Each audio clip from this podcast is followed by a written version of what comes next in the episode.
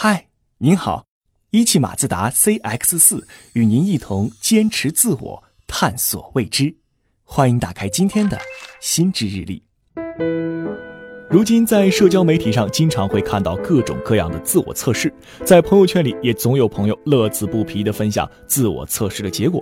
从测一测你性格中最真实的一面，到测测你最适合什么样的工作，甚至到测测你是《延禧攻略》里的哪位妃子，五花八门，总有一款适合你。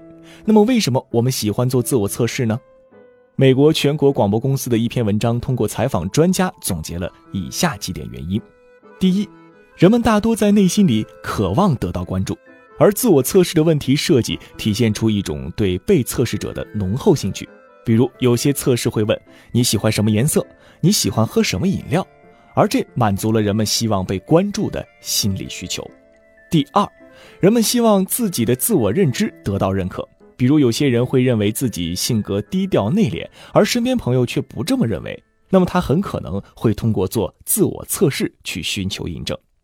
第三，人们希望在社交中定义自己的形象，这一点与上一点密切相关。当我们的自我认知没有得到朋友认可时，在朋友圈里晒出自我测试得出的结果，就可以告诉大家：自我测试显示我确实是个低调内敛的人。事实上，仔细想想，以上的三点原因都与自我了解分不开。而了解自己对人类来说始终是件难事儿，以至于老子在《道德经》中慨叹：“知人者智，知己者明。”古希腊先贤也将认识你自己的箴言刻在阿波罗神庙上。我们终其一生都在了解自己，特别是处在人生一些重要转折点的时候，我们想要了解自己的心情就会更加急切。所以，与其说我们是对做测试乐此不疲，不如说是对了解自己欲罢不能。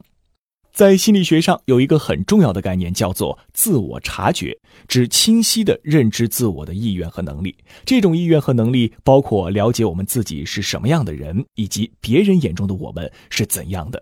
一个清晰的自我察觉可以帮助我们做出更明智的决定，有更好的职业发展，甚至建立更好的人际关系。然而，通过做自我测试，特别是一些非专业的自我测试题来获得自我察觉，往往是不准确的。这可以用心理学上的两种效应来解释。第一个是巴纳姆效应，也称福勒效应，是一种常见的心理现象。人们会认为一些看似为他们度身定制的性格描述非常准确，但这些描述实际上非常含糊、宽泛，适用于各种人。这一效应首先由心理学家伯特伦·福勒于1984年通过试验证明。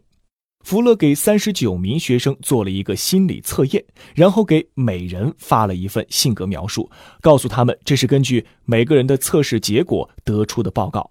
而实际上，每个人拿到的报告内容都是一样的。然后学生们按照五分满分来给这份性格描述的准确程度打分，最后却给出了高达4.26的平均分。第二个是波利安娜效应，也称积极偏向，指人们倾向于更准确地记住让他们高兴的描述，而忽略不好的描述。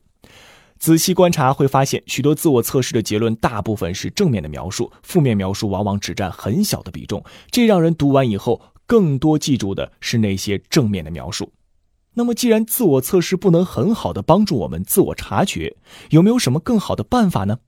以下是几点建议。第一，关注当下，让自己放松，去用心体会当下自己经历的一切，放弃过度思考，多问是什么，少问为什么。第二，关注自己是如何描述经历过的事的，在跟家人朋友分享自己工作生活上遇到的故事时，去觉察自己都描述了哪些细节，得出了什么样的观点，进而更好的理解我们潜藏在这些细节观点背后的。人生观、价值观。第三，勇于尝试新鲜事物。